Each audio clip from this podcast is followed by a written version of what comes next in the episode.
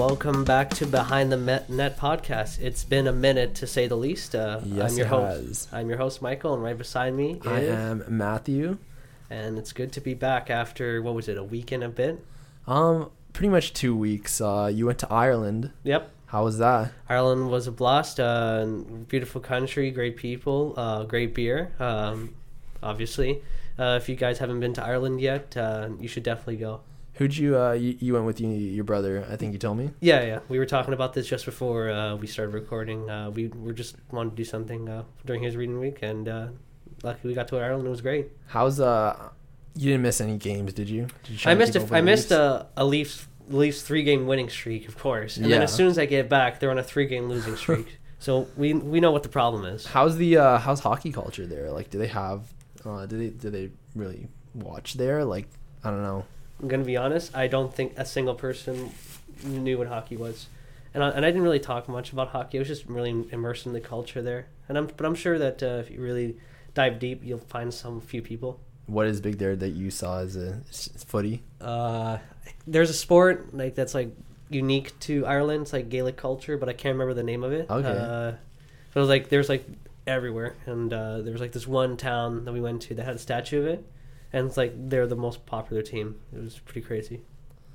So uh, I mean, we'll just get straight into the Leafs. Like, course, yeah, you yeah. kind of missed. You kind of missed uh, a bit.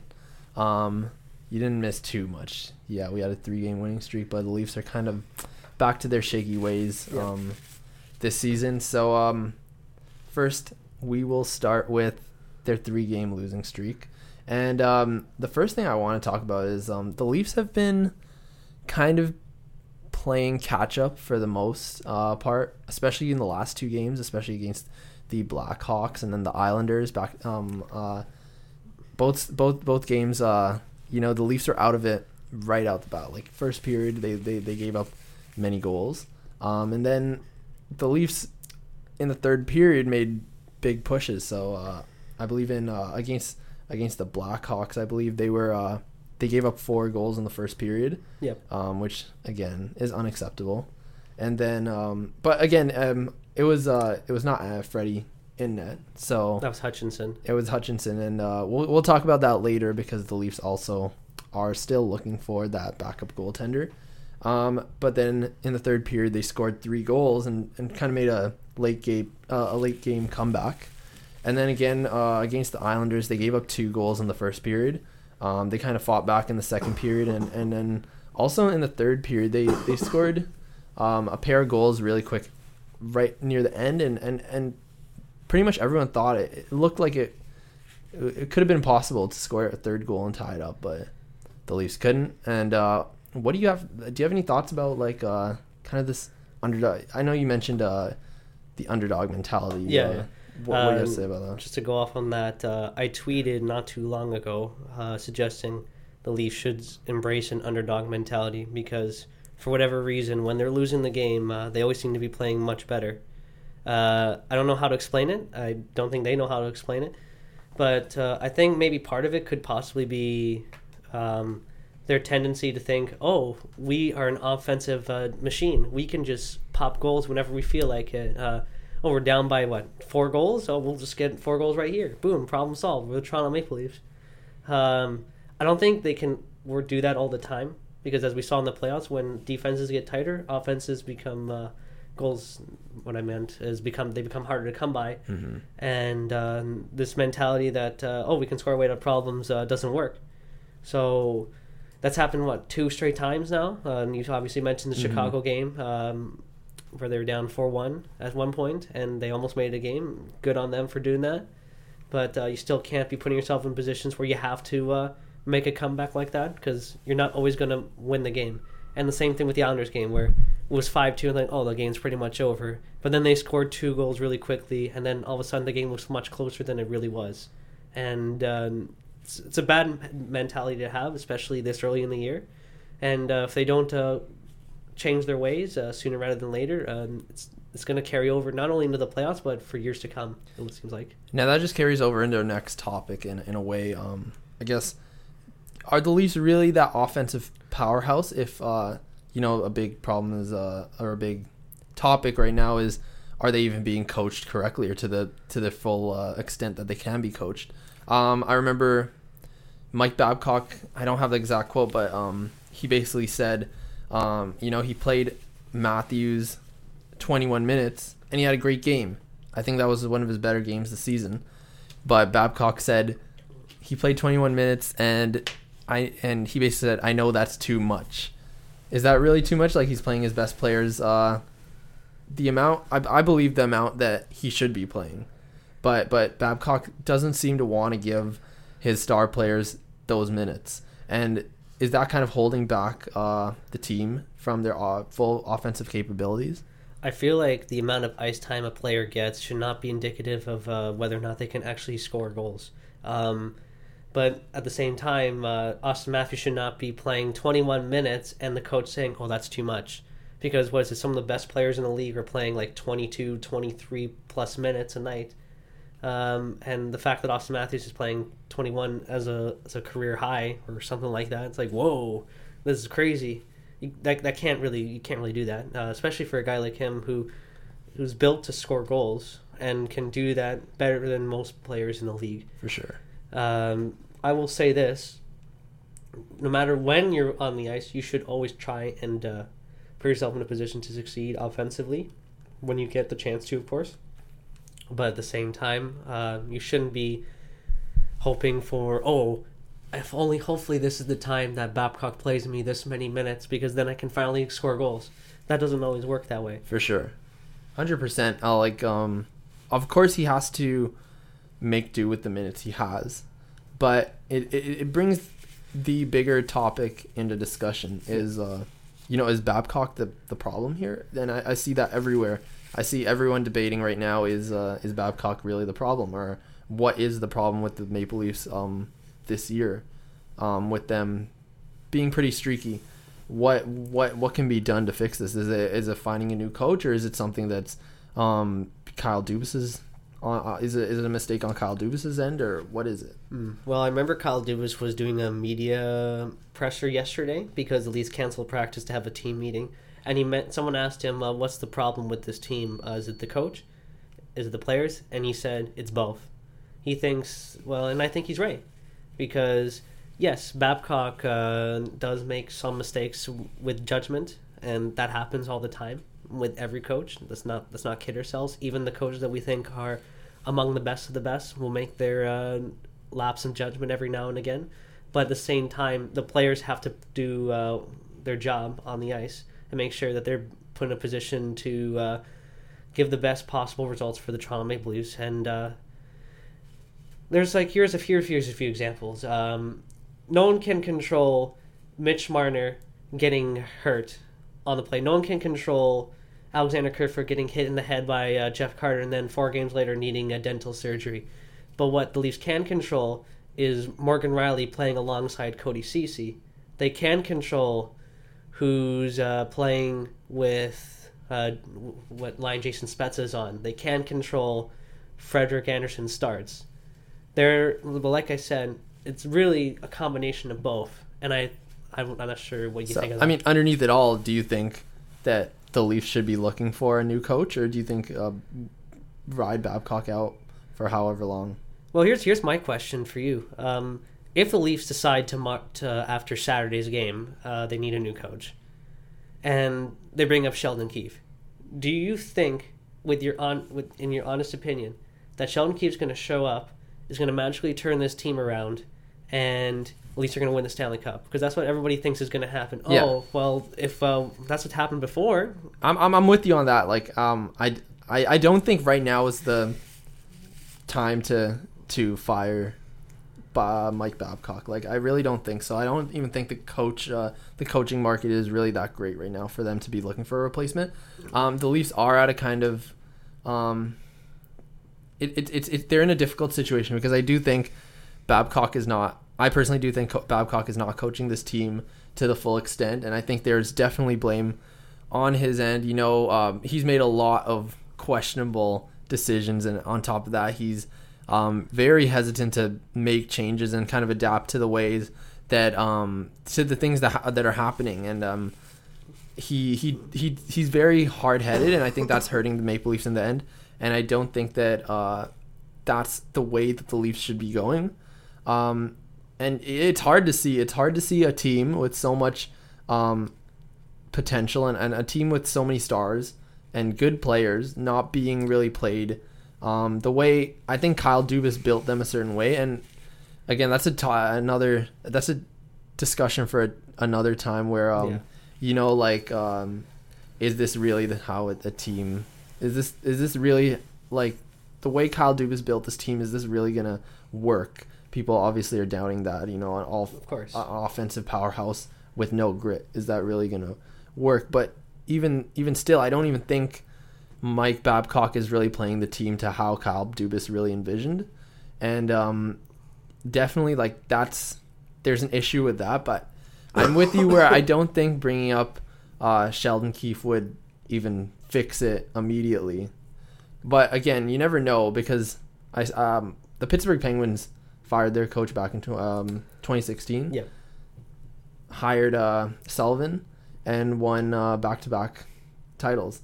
Yeah. Um, and it, it does work in the odd times. Um, but you can't always bank on that on that precedent, and um, it, it's it's a very hard debate. And my personal stance on is that yes, I think Mike Babcock. I don't think Mike Babcock is the answer for the Toronto Maple Leafs, but right now I don't think the Toronto Maple Leafs are in a position to really make um, a call on that because I don't think bringing up Sheldon Keefe will fix it. If if if it if things get drastic, if the Leafs let's say have a terrible rest of November, or even a terrible December, Yeah.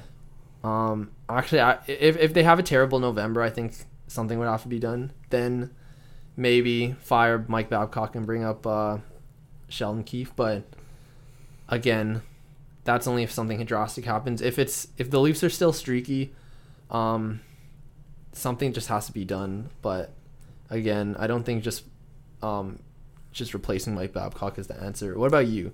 Do you think um, like what's what's your answer? Do you essentially think Mike Babcock should uh, be coach be coaching the Leafs, or do you think that they should be looking for a Well, replacement? Before I start, uh, if you guys are hearing me coughing, uh, yes, I do have the flu. Yes, I'm still Yeah. getting over it. Uh, We were we were supposed to film this like uh, a few days ago, but Yeah. you know this. Uh, he couldn't even get off his couch. It was that bad. Yeah, the stomach flu, guys, is one of the worst things you can get. Uh, if you have it, I feel for you. Okay, so on one hand, Mike Babcock does a lot of things that make you want to pull your hair out, and you wonder if he's even the right coach. And I totally agree with that because the usage, um, the way he's uh, making the team play, um, the different styles that he has compared to what Dubas is trying to implement. And of course, what people say, oh, that's what Keefe does. Keefe is exactly what uh, I've, I've seen that a lot too. I've seen people say, I, I don't remember the exact instance, but I've seen tweets where they're like, um, you know, whatever happened on uh, in the game, and Sheldon Keefe readjusted immediately. Uh, that's something that the Leafs can only wish for. I saw I saw a tweet like that, but um, go on. Like that's an example. Yeah, but at the same time, uh, there's a lot of things that Mike Babcock can't fully control. Like, for example, all the turnover from last season to this season. One thing that people tend to forget is that this team made a lot of changes this offseason, and we're in mid November and they're still getting adjusted to it. Like, two new assistant coaches, a bunch of new players, both on defense and offense, and all the injuries. So that means new uh, lineups have to come about each and every day. And now this new backup goalie, which we'll get to a little bit later. When you put it all together, that's a lot of uh, turnover and uh, changes for the team compared to last year. And you should be surprised. I think it's actually kind of uh, impressive that the Leafs are only a point out of the playoff spot, at least at the time we were recording this. Uh, right now it's what five thirty. This is before the Leafs are playing the Boston it's, Bruins. It's it's about five thirty um, on Friday night, um, and the Leafs are about to play Boston Bruins. So that that gives a little context for you guys there. Yeah. Um, the Leafs are still in it. Uh, they're not completely out of the woods, even though people are saying, "Oh, the Leafs are not going to make the playoffs now because they're uh, playing bad." yeah, it's it's a tight div- it's a tight division right now. The race is tight. Yeah, don't, don't get me wrong. Uh, Tampa Bay, uh, even though they're not in the playoff spot right now, they're uh, heating up. They're heating up. Yep. Uh, Florida's playing really well. Montreal seems to be playing pretty well. Buffalo's still in it. Uh, and the Atlantic Division is much tighter than it has been uh, in the past few years. In a in a while, Yeah. the Atlantic Division is really good. Like honestly, other than Detroit, Detroit and, Ottawa, Yeah. that's that's pretty much it. Everyone else is competitive, and and it's nice to see, but it's really difficult for the to the for the Toronto Maple Leafs. But again, to the point, uh, we're still in November, and the playoffs have not been decided. I know people want to say, "Oh, at least Leafs are not going to make the playoffs now because they're not playing great," but they they they're playing well enough in some aspects, and it's only a matter of time before they get fully healthy, and hopefully uh, the injury luck uh, balances out in their favor. We've been seeing a bunch of games where they're playing exceptionally well, but uh, mistakes are getting in their way, and I could go on and on about these kind of stuff, but Mike Babcock's actually doing a fine job in in some aspects, and I don't think just firing him for the sake of firing him because that's what the fans want is the right move. That feels like more of a knee jerk reaction, and the last thing Leafs want to do is is those kind of moves because those uh, are never really good, not only in the short term but in the long term, and uh, we Leafs have been known to do that in the past quite a bit. Mm-hmm. Again, um, yeah, I think Mike Babcock should stay. Um, kind of talking about how you said, you know, November is too early to judge. Um, I think, yeah, I think it's way too early to judge. But then it also brings up the my opinion about where I think the Leafs have a terrible Decem- December. I think that's where it's starting to cross into, you know, that uh, end of December is around the time where you know if you're gonna make that playoff push, you really need to make the changes you need to make because that's bordering into starting to become later. You know, um, it might be too late by January or or by the deadline to to, to make that adjustment. I hate to bring up the St. Louis Blues again, That's the exception. Yeah, but let's let's let's not kid ourselves. Uh, it's not over till it's over. that's true. But to your point, uh, the Leafs do need to have a good December if they want to ensure that uh, their playoff chances remain intact. Mhm. Because, uh, well, right now, what is it? Uh, people are saying they look at the rest of the month of November and they're not 100% confident uh, in the Leafs' chances of winning a bunch of the games. And to be fair, what is it? This this weekend uh, we've got two uh, big games and uh, a bunch of road games, a big road trips coming up. Um, you like to think that at some point the Leafs are going to get more regulation wins than they currently have. Because what is it? Everyone's like, oh, the Leafs only have six regulation wins against bottom tier teams. It's like, whoa, Leafs are not good, right? That doesn't mean anything. hmm But yeah, I mean, we'll see how that plays out. We'll see how that plays out. Yeah, exactly. Um, but the next, I guess the next topic is um, all season long, the Toronto Maple Leafs haven't really put out a full healthy roster. Yeah. And it looks like that that the Toronto Maple Leafs are going to have to go through that for even longer now because we have Mitch Marner injured, and just today we found out that um, Alex Alexander Kerfoot will be out indefinitely. And how does this impact the Leafs? Well, they're already uh, been shorthanded pretty much from right out of the gate, so this will be nothing new for them at this point. But Alexander Kerfoot has been uh, a nice addition to the Leafs uh, since coming over from the trade. Uh, he's gonna his loss is gonna be uh, really felt because he's a decent center, well, decent center slash winger, however we want to describe him. Um, what was it in the game that he got hurt and then eventually required surgery? He uh, he thought we thought oh his game is done, and then he came back and scored a big goal that Mhm. uh, sparked a, a rally for the Leafs, uh, and then ended up resulting in them winning the game against the Kings. Uh, He's been he's been one of my favorites to watch this season. Just just seeing how he's uh, filling out that third third line center role. Um, uh, he he has five goals, which is it's it's it's decent, especially for his role. That's exactly where we want him to be. Um, but again, this does create another hole for the for the Leafs to have to fill. They pretty much all season has been creating holes, and how, I guess uh, I guess my next question is, how does this uh, affect like Tavares and Matthews? How will they be played? Well, everyone's saying, uh, "Oh, well, Tavares and Matthews are only going to play like what one more minute than they normally do because that's what Babcock does." but in all seriousness, the pressure is really on them now to uh, execute. Uh, Matthews, especially because his line is the only line at the moment that's fully healthy. Uh, Tavares, yes, he's got Hyman, but uh, Kapanen is no Mitch Marner. No discredit to Cappy. It, it's just that line, that that that magical line has just been torn apart all season. Yeah. You know, we had Mitch Marner. Uh, well, first we had Tavares and Marner with no Hyman, and then we lost Tavares, and now and now when they finally get uh, Zach Hyman back, they lose uh, Mitch Marner. So that that that uh, sorry the the lights just we were recording this like in a uh, studio at Yeah. Ryerson, but uh, you could see like the hallways and everything in the classrooms, and the lights just turned off randomly. It's pretty spooky. It is. Uh, but anyways, I was I was saying as I was saying um. That, that line has never been 100% and we know last year that line has probably been the most important line for the Toronto Maple Leafs last season. Um, so I don't want I don't think that the Leafs want to use any excuses and I don't want to give them any excuses but the fact that their biggest line hasn't been 100% all season and the fact that pretty much their entire lineup hasn't been 100% all season um, I mean, it's something to think about. Obviously, it's uh, the Leafs are playing at a disadvantage.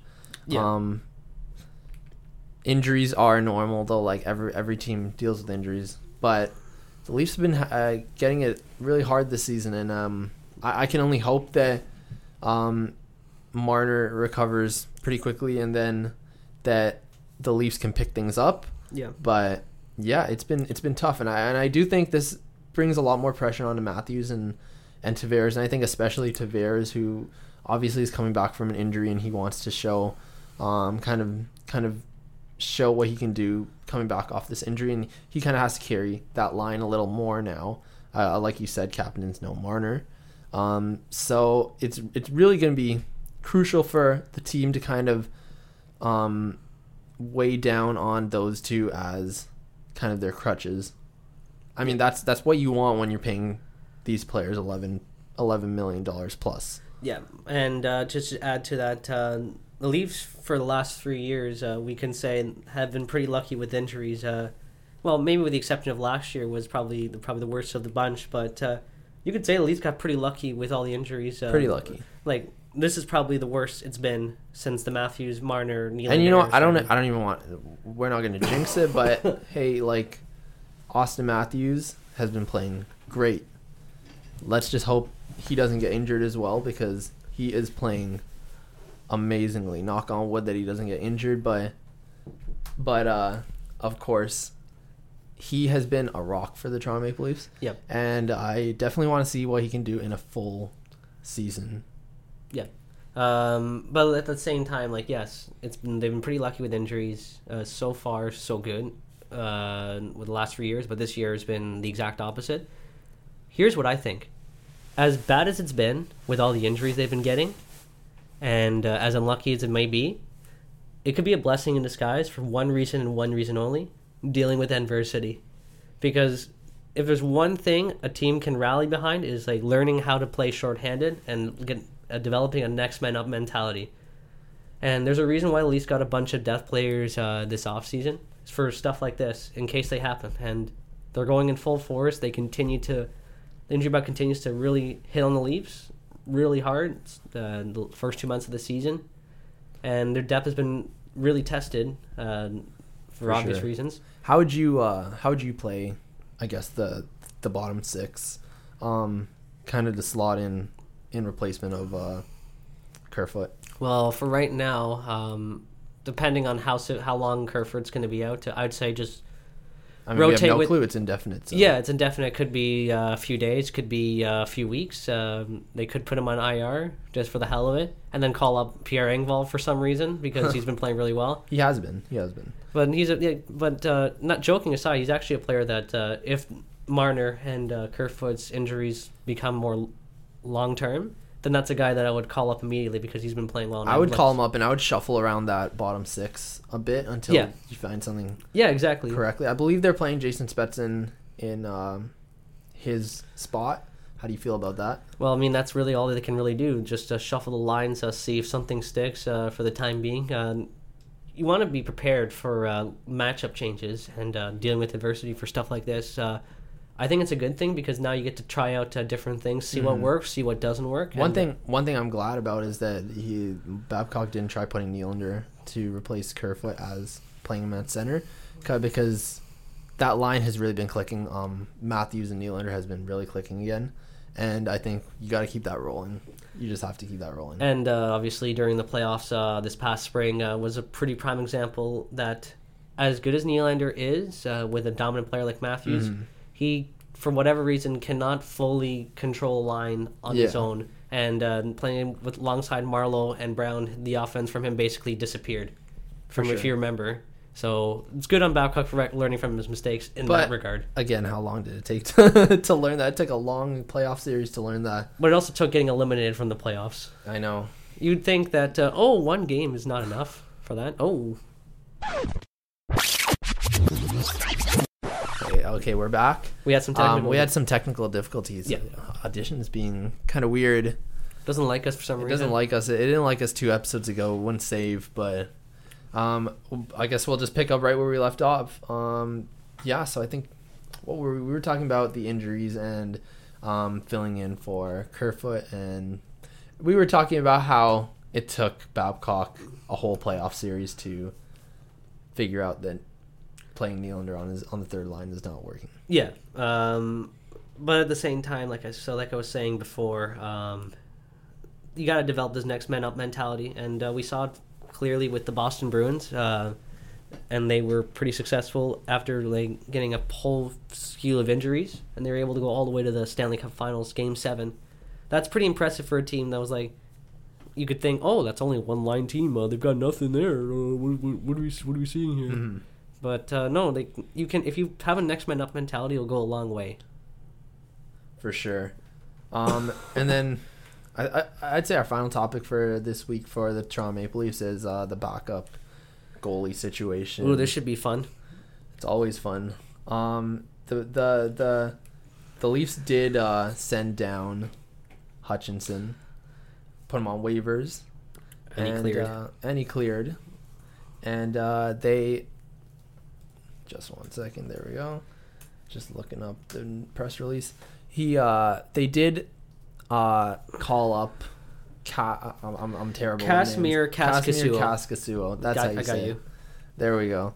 Um, so they they called him up, and uh, do you think this is the the answer for the Leafs in, in net, or do you think they should be looking for a, a backup goalie? Because there have there there were um, reports that the Toronto Maple Leafs were um, looking in the goalie market. You know, what could they take? I believe they were looking at um, Darling, um, but nothing really came about from that. And is this where they look, or do they keep?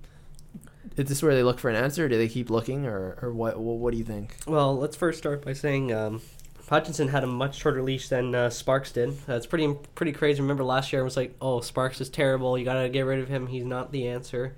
And he pretty much lasted the entire season without before he got uh, sent away on uh, what was it? Uh, re- rehab? Not rehab.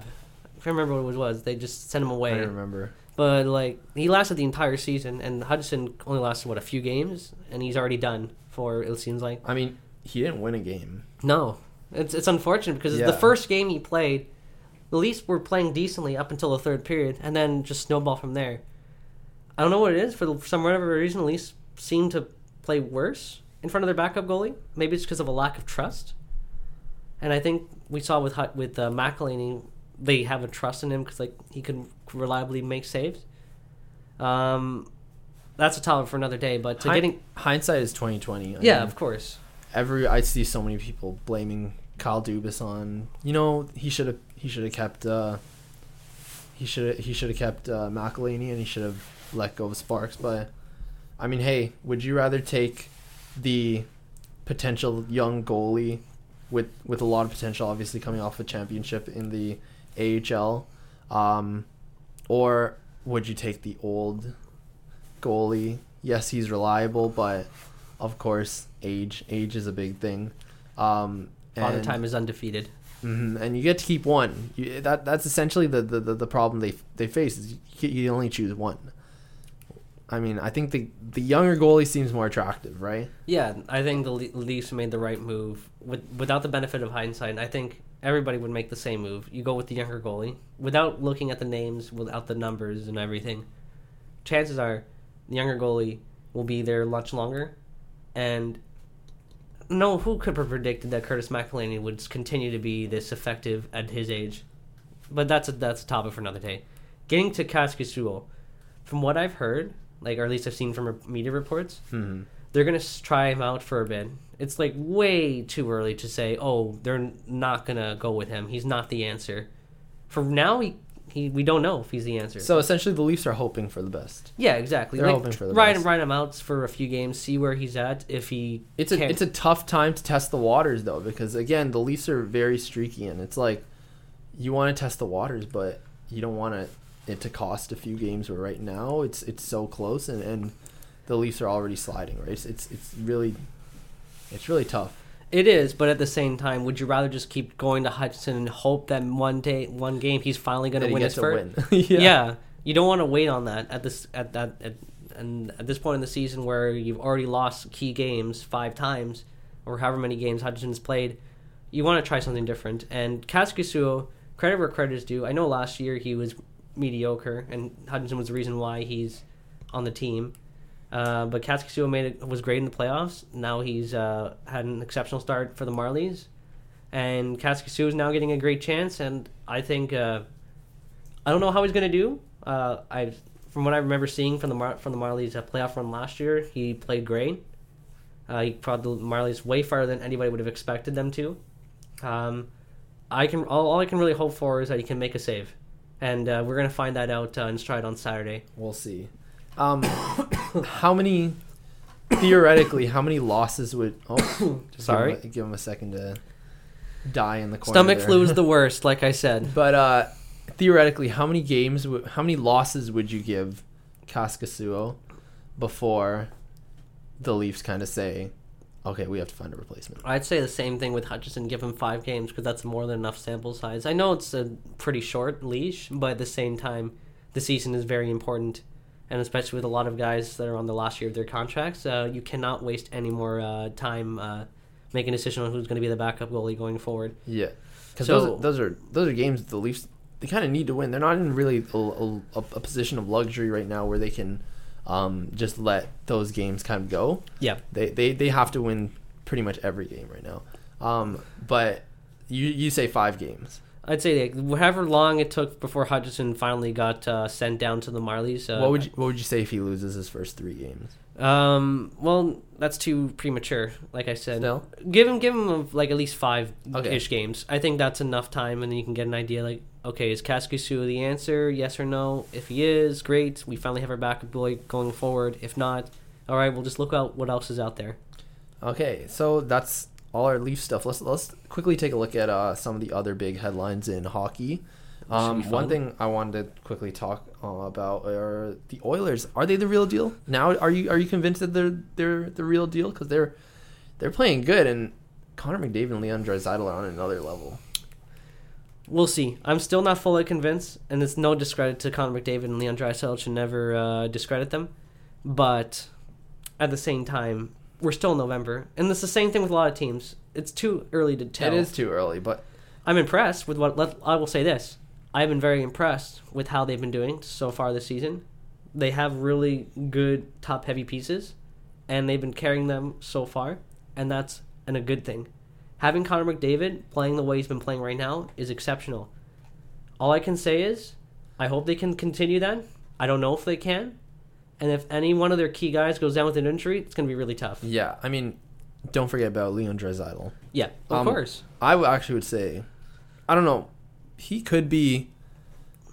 I, in my opinion, he might be a more integral to the team than Connor McDavid right now, just in the way that dynamic is going. Um, did you did you did you see the highlights from yesterday's game against uh, the Avalanche? I didn't see the highlights, but I saw the the the, the Mhm. headlines. Uh, scored six points, three goals, three assists, and and everyone forgets Leon Draisaitl got five assists. five five assists on that. Like That's just it's crazy. insane. Like when was the last time like two teammates were MVP candidates together because I Uh, really, I really do think in the end, like if they keep this up, they'll be one and two in MVP voting. If they keep this up, again, we we're so early in the in the year, but I'm just saying if, if they if they could play this way, which is insane, absolutely insane, if they could play this way right until the season's end, then they could be number one and two in MVP voting. Doesn't this kind of remind you of the Pittsburgh Penguins during their early years uh, with Crosby and Malkin? Because those are that's a one-two punch right there. No, but they're they're playing on they're playing together. Yeah, well, like because the Oilers have basically all their money tied up in uh, their key guys, and uh, they they can't really spend elsewhere. But at the same time, like if you put them on separate lines and they can carry it on their own, like that's essentially Malkin Crosby 2.0, and I think that's a great thing for the Oilers to have. They really just, like I was saying in the past, get more depth if you can find it. Find quality players because uh, that's what's really going to keep you uh, keep the start that you're they've been on uh, sustainable. Because like I said, I'm not fully convinced because when their their hot their key players go cold, are their depth players going to step up? That's the big thing for me.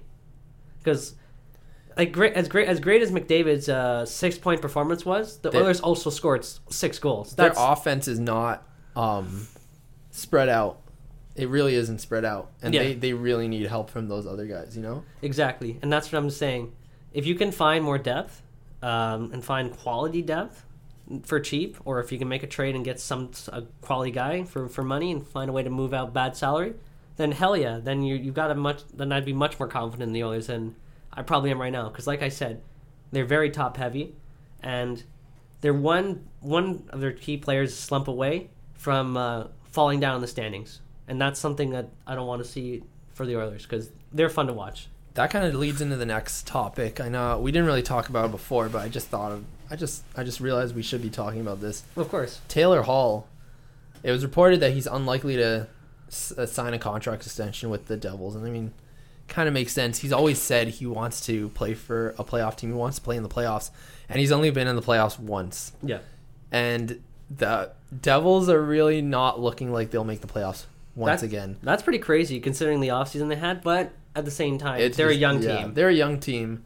Um, you you would hope like they would click a little better, but Jack Hughes is starting to heat up. I remember people were calling him a bust like five games in because he didn't score for a while, but uh, he's heating up. He is. He's looking good. But Taylor Hall again. uh, It's been reported that he's unlikely to sign a contract extension. Do the Devils trade him? I would. You may as well. If, if your chances of signing him are close to zero, or like by the time you get closer to the trade deadline, uh, and he's like, no, I'm not, com- not coming back, trade him because that's the best thing I mean, you can do. He is essentially saying if it, he is essentially saying, according to these reports, that he's not going to sign with them. Um, and I wouldn't blame him. Yeah. But the Devils got to look across across the bay or the, the river, whatever they call it in New York, and see the Islanders that basically gave John Tavares away for nothing. You don't want that. You have a an MVP, former MVP. Um, you can get something out of that. Exactly. So, yeah, the, the the the Devils should be exploring trade opportunities now. Like they should be looking now, right up till the deadline.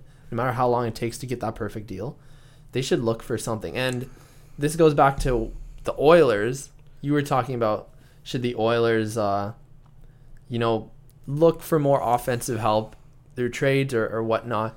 And the Oilers, in addition with like the Avalanche, um, I've seen the Avalanche be one of the candidates. The Oilers are talking about as one of the, uh, you know, one of the teams that should be looking into acquiring Taylor Hall. And what do you think about that? Like, what would they even give up? if they can afford him and they have the pieces that the Devils would want to, to come to get, why the hell not? Uh, Taylor Hall, I think the Oilers would love would welcome him back with open arms, and he'd be a, an, an exceptional fit on that team because they absolutely need, like I was saying earlier, more offensive help. Even if it's going to make a top heavy team just slightly more top heavy, because now you have what four? like, You're basically relying on four guys for offense, but The it's Oil- it's hard to say if the Oilers can really even uh, afford it. Um, I think they could muster up a package to send over to the the Devils, but I I just I don't know. Like they they're they're going to be putting all their eggs into one basket there because they will have to trade at least one first round pick, I'd assume, and um, Puljujärvi is, is he still technically on their? Uh, is he still technically a, a prospect for them? I, I know he signed uh, over.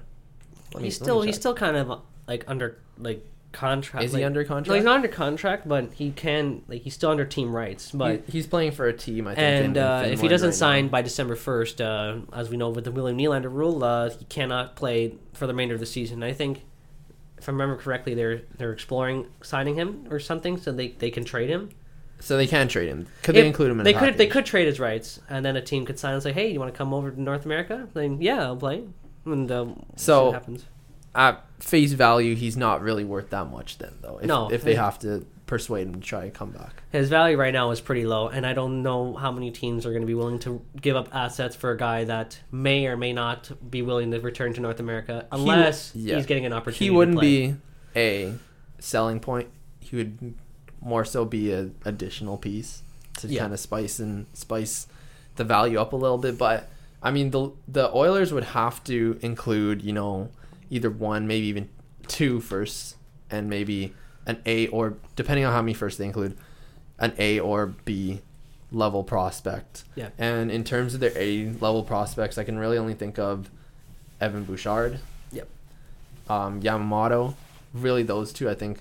Um, if if they were to make a deal for uh, Taylor Hall, that they would have to center it around either one of those prospects. It may not even be the Oilers. We, we don't even know what team might actually be the best fit for Yeah. uh, Taylor Hall. But at the end of the day, um, if I'm the Devils, uh, just to go back to the Devils, um, you have to make a trade by January because if it's close to the trade deadline, pe- teams might not be as willing to make a big splash.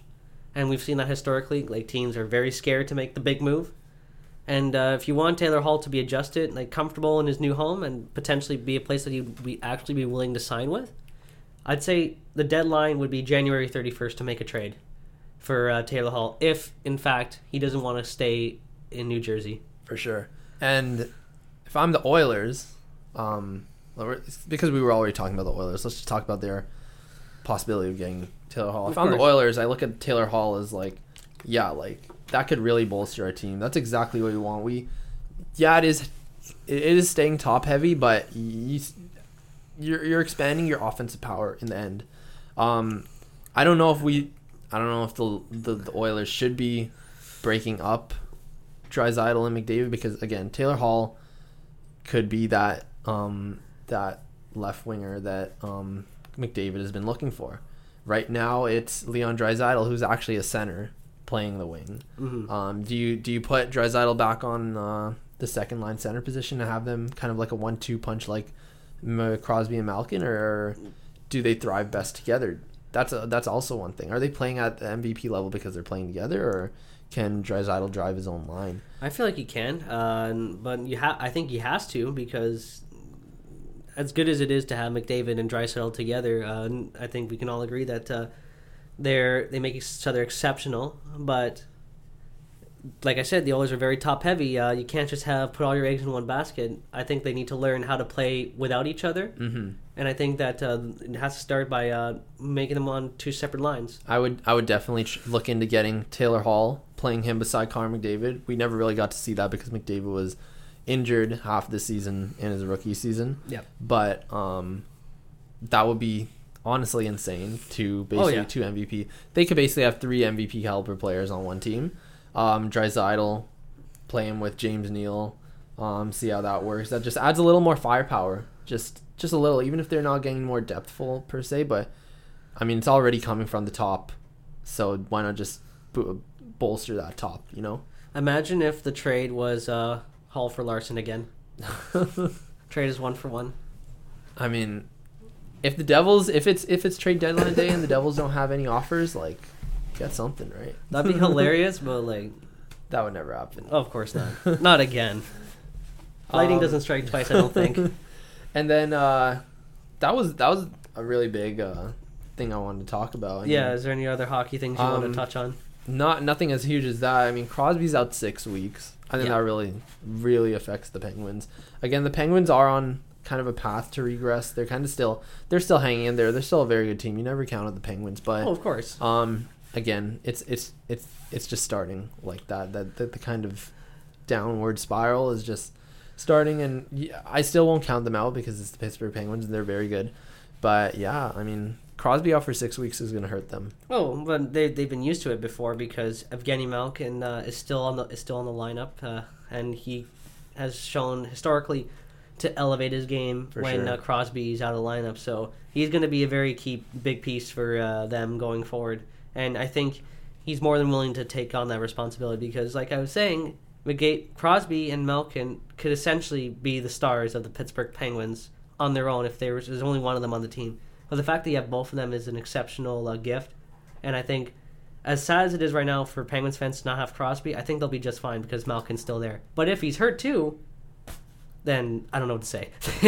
we'll see. We'll see how that plays out. And then, um, uh, again, staying in the Metro, the Capitals are still the hottest team.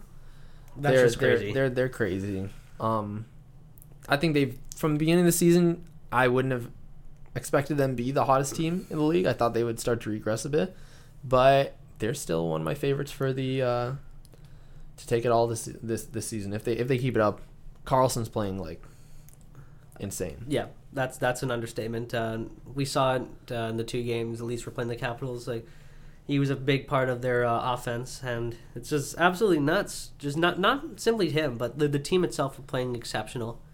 Uh, you, I didn't think that they were going to be the the top dog in the uh, Metro. I thought it was the Carolina Hurricanes uh, division to lose. I mean, just echoing what Ovechkin said about the Leafs. I mean, I guess the the Capitals just haven't figured out. I guess. Yeah, it helps that they have all those experience and they now Yeah. have a Stanley Cup uh, f- two years ago to, to prove that they know what it takes to win. So um, we'll bounce into basketball next. Um, not too many. I like that one.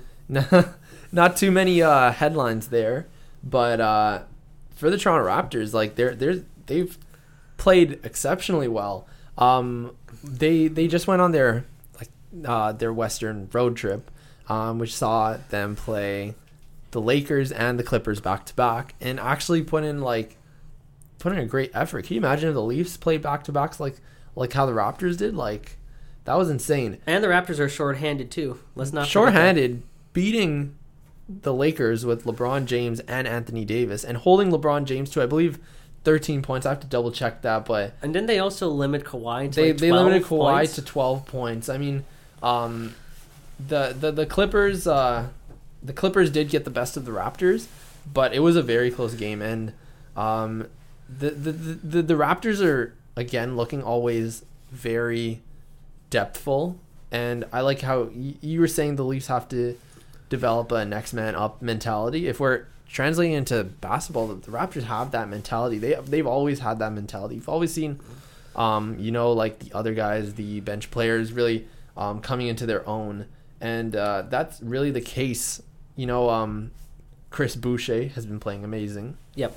Um, Hollis Jefferson has been playing really good coming off the bench, and so has uh, Terence Davis Jr. Uh, Terence Davis, and uh, really interesting about him is again that's another pickup by Masai who picking up an undrafted player, much like you know uh, Fred VanVleet. I mean.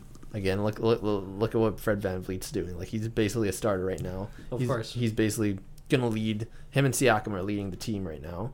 Um, but it just shows that next man up mentality is really clicking for the Toronto Raptors, and people have counted them out after losing Kawhi, but I really don't think they've even taken much of a step back. Pascal Siakam has established himself as not just their number one option, but he's really becoming like I've seen I've seen people are talking about him getting back to back most improved player awards, which I, I think that's technically possible.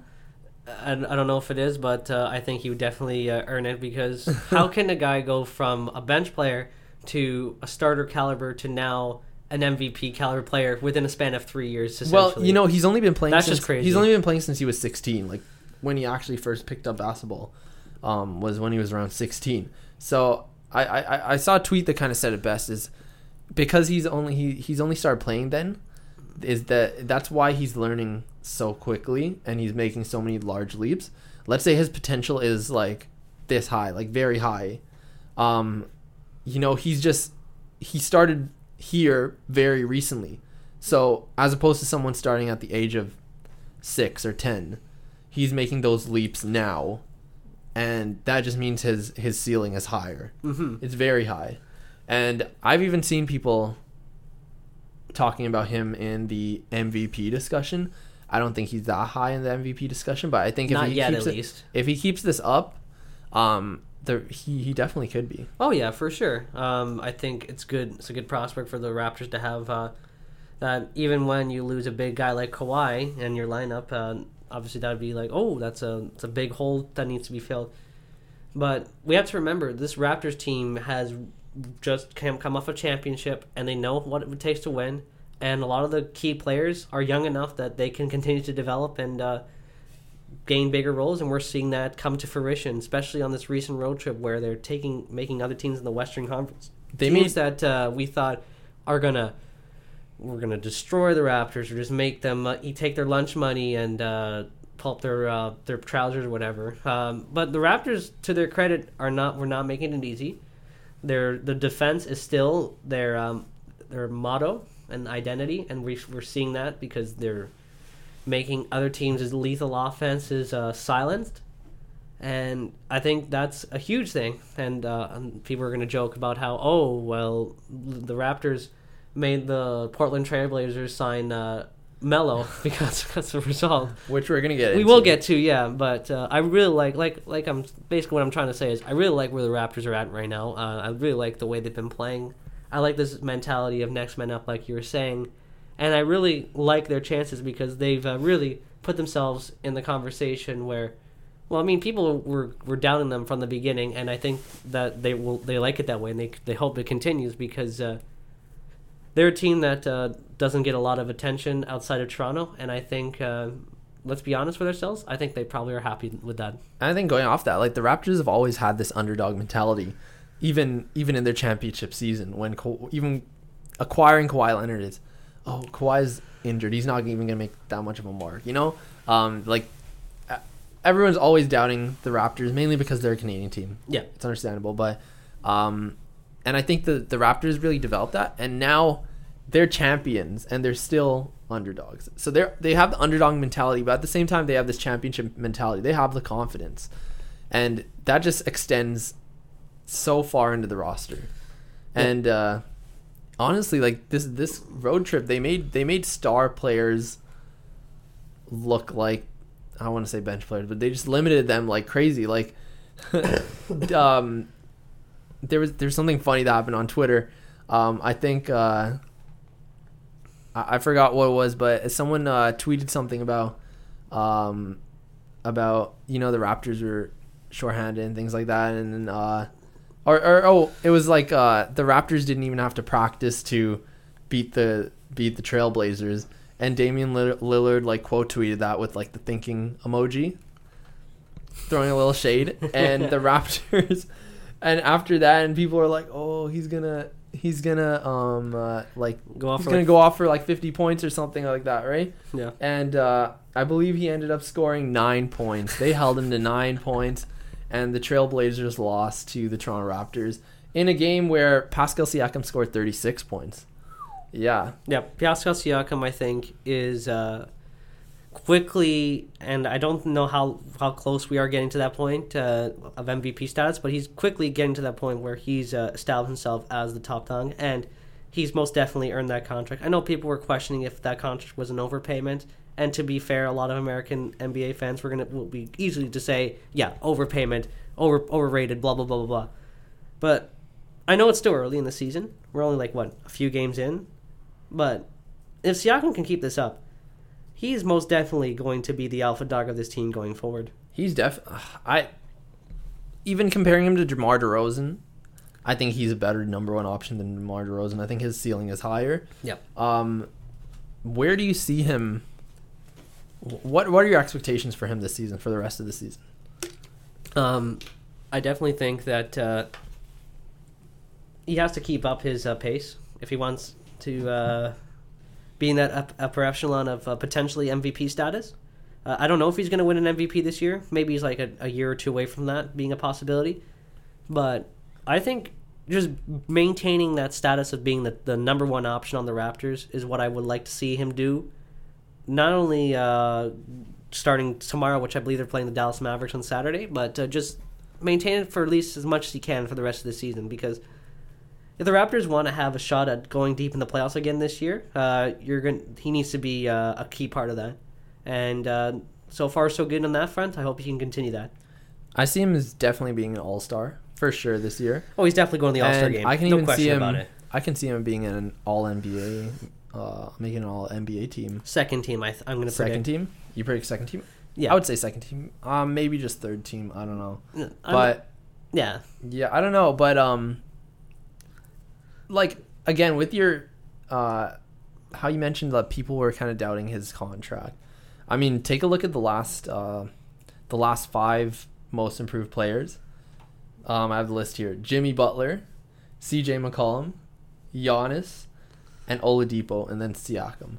And those four guys before him, I would say, I would safely say they could be number one options on teams, Yeah. and I I could safely say you give them that kind of money. Yep. So I definitely see Siakam as improving. Actually, I could see him improving way more. So Oh, yeah. the sky's really the limit for him. I mean for Giannis, uh, what is it? And when did he win the uh, most improved player? Um, that was uh, two years ago. So um, 2016 to 17. And now he's uh, being considered the best player in the NBA. Mm-hmm. So that uh, I, I agree with you. The uh, Siakam ceiling is still uh, growing. I, I don't know where his limit is, but I can tell you one thing: if he's learning this fast, like you're saying, and uh, and it's in such a short time, he's made incredible leaps and bounds. Uh, He's only played since he was 16. What Yeah. what what blows my mind is that a 16 year old, who a, a person that just picks up the, the ball at 16 years old is became so good in like so let's say like one two three years to to make it into, um, the NCAA and then to actually get drafted in the first round, as opposed to how many there are millions of people who who've been playing since they were five years old, who can never get that far in 10 15 years. some people are just born lucky. Let's just Yeah. put it that way. I'm just saying uh, his uh, the potential for him is insane. Like the fact that he picked it up that quickly, and the fact that he's still young means that he'll just keep picking it up quickly. Yep. I- Um, I'm yeah. really excited for uh, what Siakam can do going forward, especially with Fred VanVleet, who continues to uh, excel and continues to uh, defy the odds, uh, especially for a guy of his height. Uh, I think the Raptors have something special with those two uh, on the floor. And uh, I know people are saying, oh, is the Raptors going to rebuild this year? No. Why would they rebuild? The only thing they can really do is just like set, turn over the older players and uh, find uh, you, more youthful options to uh, complement uh, Siakam and Fred VanVleet, because I think really they have what they need. hmm And uh, we'll just start wrapping up here, but Yeah. um, the other headlines in basketball, we'll just graze over them quickly. Carmelo Anthony has signed with the Trailblazers. The joke is the Toronto Raptors kind of made them Yeah, sign back. Carmelo Anthony. But what do you think uh, about the signing? Um, I don't know what Carmelo Anthony's uh, potential is at this point. He's most likely going to be a bench player because he's getting up there in age. Um, I just hope he can find some success because the poor guy like has not even come close to an NBA Finals in his career. Well, what was the furthest he's been in the playoffs? Like the second round, maybe. Like I'm- the poor guy. Like I hope I hope he finally finds uh, luck. Like, yeah, I'm gonna be honest. Like, I love Carmelo Anthony. Um, he's definitely one of the most respected players, and he deserves to be one of the most respected players. One of the best scorers of all time. definitely a Hall of Famer. But I think we all, I think everyone is respecting him, but we all have to see that he is definitely not the player that he once was. And I'm not gonna say he's washed up because I don't know what he could. Look at Dwight Howard, who people thought was washed up, and he's balling right now. And I hope the same for Melo. I hope so too. But um, I just don't see him. There's a reason why no team would touch him. I just there has to be a reason. I just I just don't see him being that big of a of a, a signing. I, I don't really see him making that big of a dent on the team. And um, yeah, like he he's just not where he was before, and he he really um he his career really took a turn and went downwards, but. I really hope he can contribute. A big part of the the reason why he wasn't working out was he uh, reportedly is he's he doesn't want to accept the fact that he his role has to be diminished. Yeah, because And- he's been so used to being the, the guy. The guy, offense. yeah. And I think all the way back in Oklahoma City, he should have been accepting that he's a he, he he's a bench player. Yeah. And I think that's where the problem lies. And I think I think Portland should have, you know, laid it out pretty clearly to him when he signed this contract. Like, you're going to be a bench player. Or just a yeah, you're you have to work your way up. Yeah. If, if you are going to ball out, you have to work your way up. We're, we're not giving you starting minutes. I think that's really what he has to do if he wants to continue his NBA career. Uh, hopefully, in Portland, it, it humbles him Yeah. to uh, realize, hey, my I'm not the player I once was. If I want to continue to be an NBA player, I'm gonna have to accept the fact that uh, I'm gonna have to come off the bench. It makes you think, though, that so, all these teams wouldn't even touch him as an NBA player. They wouldn't even touch him as a bench player. So, I don't know. It, it'll be interesting to see how he fits into this Portland team. I really don't want to see him get cut from another team, but I don't know. We'll I don't know what it what what his. I mean, Portland. Portland was made all the way to the uh, Western Conference Finals last year, so p- maybe that could give him incentive to try and uh, work his way up because that's a team that could potentially go far. And then another team I just quickly want to talk about was uh, yeah, of course. the Boston Celtics. Uh, you, we we kind of talked about this before we started recording, but I like how you put it. The East is wide open now, more than people expected it to be. Um, you kind of you you want to talk about that? yeah, we'll talk about this briefly. Um, everybody thought going into the season, and I think we could both agree with that, that uh, it was either the, it was going to be the Bucks and the 76ers on a collision course in the Eastern Conference Finals, and whoever else made the playoffs, whatever.